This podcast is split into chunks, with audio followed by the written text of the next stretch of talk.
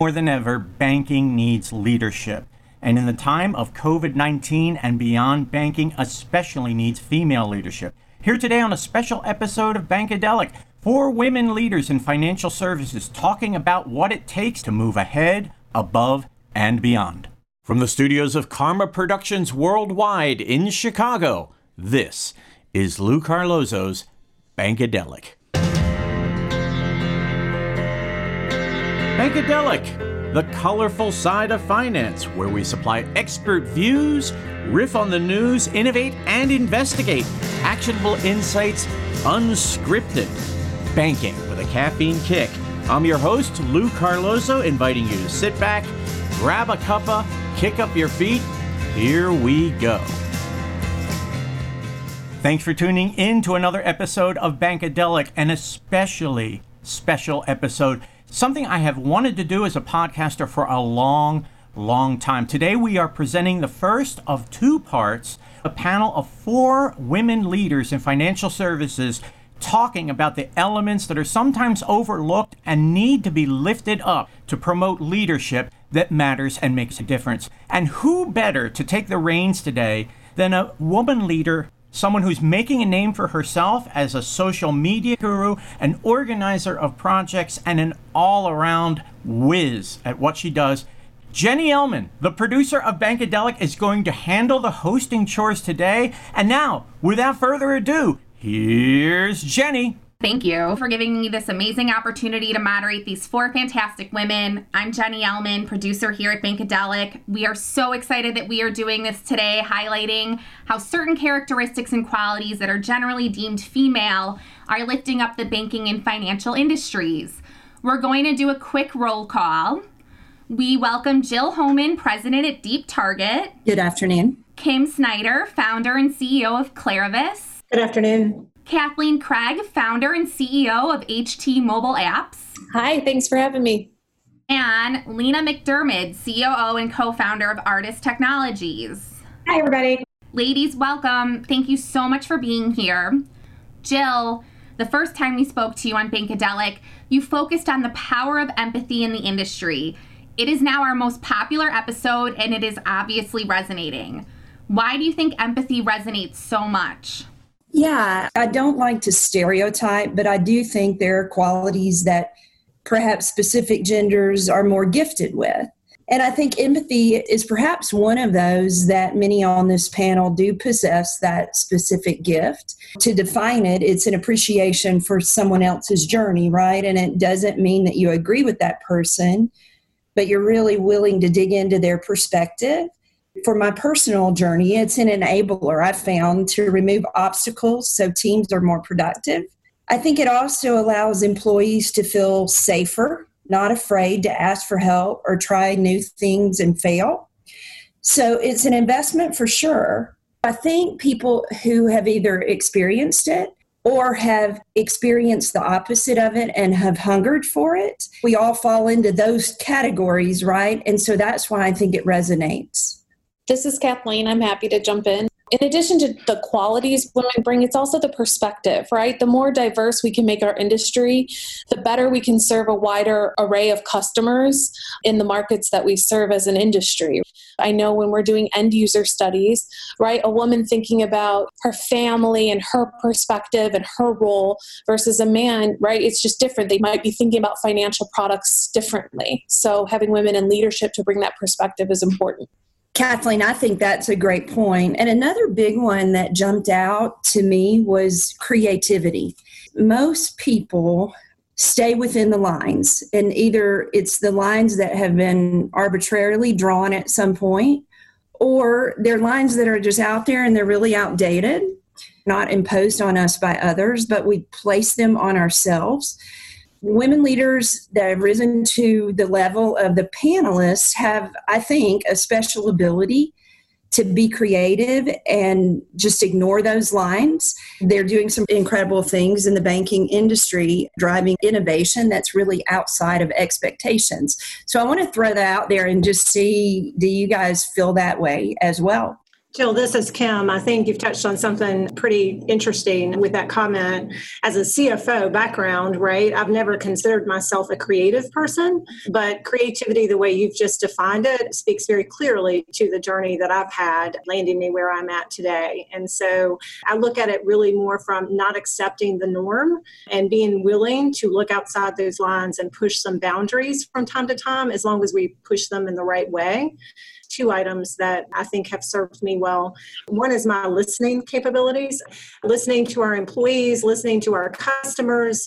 Really, that kind of goes hand in hand, in my opinion, with the empathy. And then the other thing for me has been my passion. I've never been afraid of sharing my passion. I think sometimes females can do that, and they do that in a better way. I personally loved everything you all are saying, and it's definitely resonating with me. And it's still on the table, the question, if anybody else would like to jump in. Yeah, I would love to. This is Lena, piggybacking off what has been said by Jill and Kathleen and Kim. Women are traditionally communal in nature, and so that can show up in our creativity with how we decide to innovate and build teams, businesses, products, as well as how we figure out the sticky conversations that need to happen with our employees, whether male or female, and kind of getting into those uncomfortable conversations has a tendency to be more aligned with women traditionally, because we're problem solvers by nature, we're teachers. The way we have been grown or groomed, it helps us kind of navigate these difficult conversations that are so critical right now as we are trying to uncover all the unconscious and conscious biases in the workplaces. I think it absolutely is a necessary quality and skill set for leaders to kind of be able to be empathetic, be creative, but also be a bit more comfortable having really uncomfortable conversations with compassion. Because of all of these wonderful qualities and humanity that you're all bringing to your positions and your industry, have you seen any sort of challenges because of these qualities? And like, how have you used them to get to your leadership positions where you are today? This is Jill. Just reflecting on it, for me personally, it's that boundary thing, and it's really the self-imposed ones that are influenced by expectations, right? I had a quote on my desk, and this is a little-known inventor probably to most of you. His name is Charles Kettering, and he invented the ignition for automobiles. And he said, all human development, no matter what form it takes, must be outside the rules. Otherwise, we never have anything new. By nature, I am a rule follower and a people pleaser. So one of the challenges I've had has been to learn that sometimes both of these boundaries really need to be removed within context, as Kim said, you know, being creative about when is the right time to do that. This is Lena, sort of a, what I call a recovering perfectionist and people pleaser, because I was also raised that way, where you followed the rules. When you didn't, you traditionally got in trouble. And so you kind of learned quickly to fear punishment or fear getting, you know, in trouble. That makes you really great in school. It makes your parents happy, but it's not very successful in the boardroom. It's not really successful as you compete and climb the ladder. And so having to learn that you don't always have to ask permission and that you have to give yourself permission. I probably had the largest boundaries. Well, they're imposed on myself. Did other people help and enjoy my boundaries as well? Sure. But most of them were my self-made rules and restrictions that I had to get comfortable letting go. And that was a comfort that I had to put down and be afraid to look vulnerable and kind of break the rules, quote unquote. I'm doing air quotes. And that was almost the challenge in and of itself. There weren't a lot of mentors. It's like, hey, let's talk about how to, you know, not follow the rules and that that's okay. Those books weren't available in my twenties and early thirties. You sort of have to do it your way. Absolutely. This is Kathleen. Lena, I love what you just said. I was raised the exact opposite, but it's been interesting the pressure I got in my early career to conform. So I'm the daughter of an entrepreneur who raised me that, you know, if I worked hard enough, I could be president someday. I could do anything. So when I got in the workplace, that's the approach I took. I can do anything. I can have any job. I wrote my first job description for the first banking job I had, right? And I just thought I'd break down walls and do what I wanted. And then very quickly, Quickly, culturally, in my bank, they tried to put me back in that box, right? And they tried to kind of go, whoa, whoa, whoa, kiddo, you haven't earned your stripes, right? What are you doing?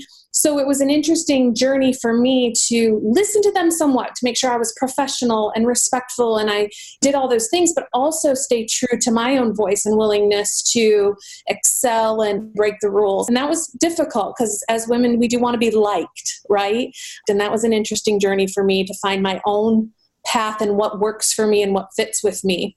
And I think too, you made a good point. This is Lena again, like you get kind of told what the boxes are. And when I started my career, my parents too were entrepreneurs, my grandmothers were, but it looked different. Their boxes looked different than when I showed up in the banking and financial services industry. Mm-hmm. They cared about things differently. Like I remember my first job, it's like, hey, you have to wear pantyhose. You can't show your shoulders.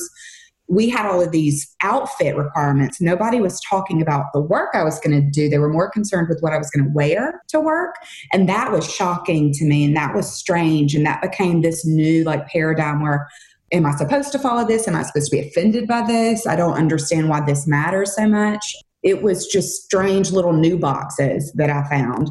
And so then rule following is what you were supposed to do to get promoted. That was that balance of like, when can I say no, thank you without having my career impacted or getting some sort of write up in an early career. It's hard to be brave, right? When you're in your first career. Lena, I appreciate that so much because believe it or not, in two thousand five, when I went to my first bank job, the first thing that I did as chief financial officer was get rid of the pantyhose requirement. I was like, this is this thing. Yes. I was a part of that at my bank too. We had to Me too. I did that at my place. Oh, at a prior place. Ladies, I'm loving all of these answers. What really resonated with me too is the feeling of wanting to be liked, even when it comes to emails with an exclamation point versus a period so you don't come off as too strong or not nice. How do you overcome that? And how has that helped you get to where you are today? Jenny, I love that question. This is Kathleen again. I actually read an article about how many smiley faces and exclamation points and justs women put in emails about six months ago. And I made myself stop. It was really hard. I still do it on Slack and in internal emails, but I stopped doing it, especially to V Cs or executives at banks that I work with. And it was interesting, the different tone I got back. It really did make a difference. I don't know if it was me projecting just a more serious conversation or if it really did change the tone, but I'm glad I did it and took some of that out. This is Lena. I'd love to join in on this. I did the same thing, Kathleen. Like I recognized I would have these conversations over email, internal or external. And then sometimes I would have a friend, more than likely male, kind of reread because I sometimes do, hey, give me a second pair of eyes. And my great friends would come in and say, you need, your tone is too soft. And they would quickly write it differently. And I'm like, how do you know how to do that? And so I read an article that said the justs and the exclamation points and the smiley faces were traditionally female, and it conveys a different level of whatever on the other side. Internally, I think it's great. It kind of brings levity and all of that, but it does make the message sound different. And I now write with a different prescription because of how I need it to kind of come across. And it was always me trying to write it friendly. I always wanted to sound friendly. It softened my delivery sometimes to my detriment. So what do you find to be the most rewarding and exciting elements of your work? And how do you try to make a difference in what you do? This is Lena. I'm a builder by nature. So what I'm loving now is building and a company and a team with people that really want to be there. Culture was first, almost before we really figured out everything else, because we had all come from backgrounds in the financial businesses, in banks, in hedge funds, in different roles, but all kind of closely related. We left because of the way that, you know, we all felt. And at the end of the day, you want to feel good about where you're spending so much time. And so being able to build that now with people that are committed to that makes me excited, and it gives me hope that we can do it or continue to do it really well. And I'd love to be an example, you know, top place to work, and based on the way that the culture feels and that people, you know, feel cared for and important. In addition to building and do what we do in our normal job, I love kind of having the correct culture being fit. That would probably be my most proud takeaway. I love that. This is Kim. So I would say I'm a builder also, and just the pride in seeing my vision and my team's vision start to come to life is really exciting for me. The rewarding part so far for me in my journey is the fact that so many of my banking colleagues that worked with me at my bank previously, they left other full-time jobs and came to start this business with me.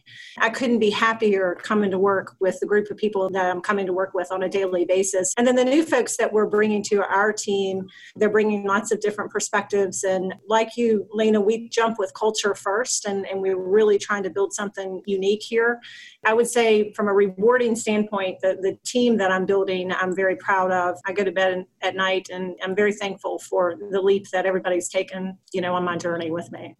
Kim, this is Jill. I absolutely love that, and I've experienced that. I say I work with just the most wonderful team ever. We're a small team, but we have a really trust-centric organization. And I think, you know, one of the things we, especially in the banking industry, we view ourselves with a mission of being servant leaders and being transformative in that space. And when you see a group of people come together, like you're describing, Kim, it's humbling, but it's incredibly exciting, right? And that particular thing you're talking about, it fuels me.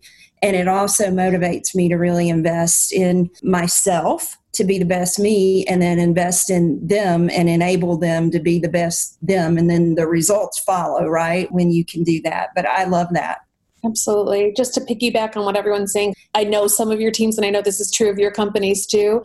I think that for me, working in my bank, I was always frustrated with the makeup of the executive table and really just the makeup of the entire bank. And I've been really proud of the opportunity from an age, diversity, women. We're still small, but the way that we're inherently building our team and bringing diversity into the industry, I think is awesome and something I'm really proud of and is rewarding for me. Jill Homan, president of Deep Target, Kim Snyder, founder and C E O of Clarivus, Kathleen Craig, founder and C E O of H T Mobile Apps, and Lena McDermid, C O O and co-founder of Artist Technologies, will be back for part two of our special podcast series on women in banking. You can find Jill, Kim, Kathleen, and Lena on LinkedIn. Bankadelic, sponsored by the William Mills Agency. For close to forty years, the William Mills Agency has served hundreds of companies that provide a wide range of products and services in the banking, payments, mortgage, credit union, and related markets. The William Mills Agency is the largest provider of P R and marketing services for companies that market to the financial industry. For more information, visit william mills dot com. Quontic is the adaptive digital bank that offers entrepreneurs, immigrants, millennials, low-income families, seniors, and others innovative banking products and services which embrace the diversity of circumstances that exist in the lives of customers while elevating their financial strength. For more information, visit quontic bank dot com. That's Q U O N T I C bank dot com. And now, Lou's views, or I should say this week, Jenny's views, because Jenny, you not only did a great job with the podcast today, I would imagine that as a female entrepreneur, you heard a lot that moved you and inspired you. What were your takeaways from the podcast that you want to amplify for yourself and for other women and even men who were listening in? Well, first of all, Lou, I just want to say thank you for having me. This opportunity has been amazing. I really loved the way that each woman acknowledged the other responses. And they would say, oh, like, I love what you just said. That was great. And then move into it and build upon it or converse, like, make an opposing view on it, but still acknowledge that woman was heard. That woman was listened to, that woman was a part of the conversation, and then they can continue moving forward. And I think that that's an interesting way to really put empathy into place. Listening is important. It's sort of an underrated skill. Bottom lines, customer acquisition, these are things that are constantly talked about. Listening isn't, but we really did get a sense today that that is so important. Right. And it also creates a space for people to be innovative and make new processes and find ways to build a team and strengthen the overall workplace. So I understand why those things aren't always talked about, but I also understand why they absolutely should be talked about. And we will talk about having you on to host at another point. Want to thank you again for bringing us in, hosting, and taking us home. Great job. Lou, thank you so much. Thanks for tuning in to Bankadelic. We hope you join us next time and check back in the weeks ahead as we build our podcast vault. Thanks again to the William Mills Agency for their generous sponsorship. Thanks also to Quontic. I'm Lou Carlozzo. You can catch me on LinkedIn. And when I'm all done those Chicago dogs, I'll be linked out. Until next time, so long.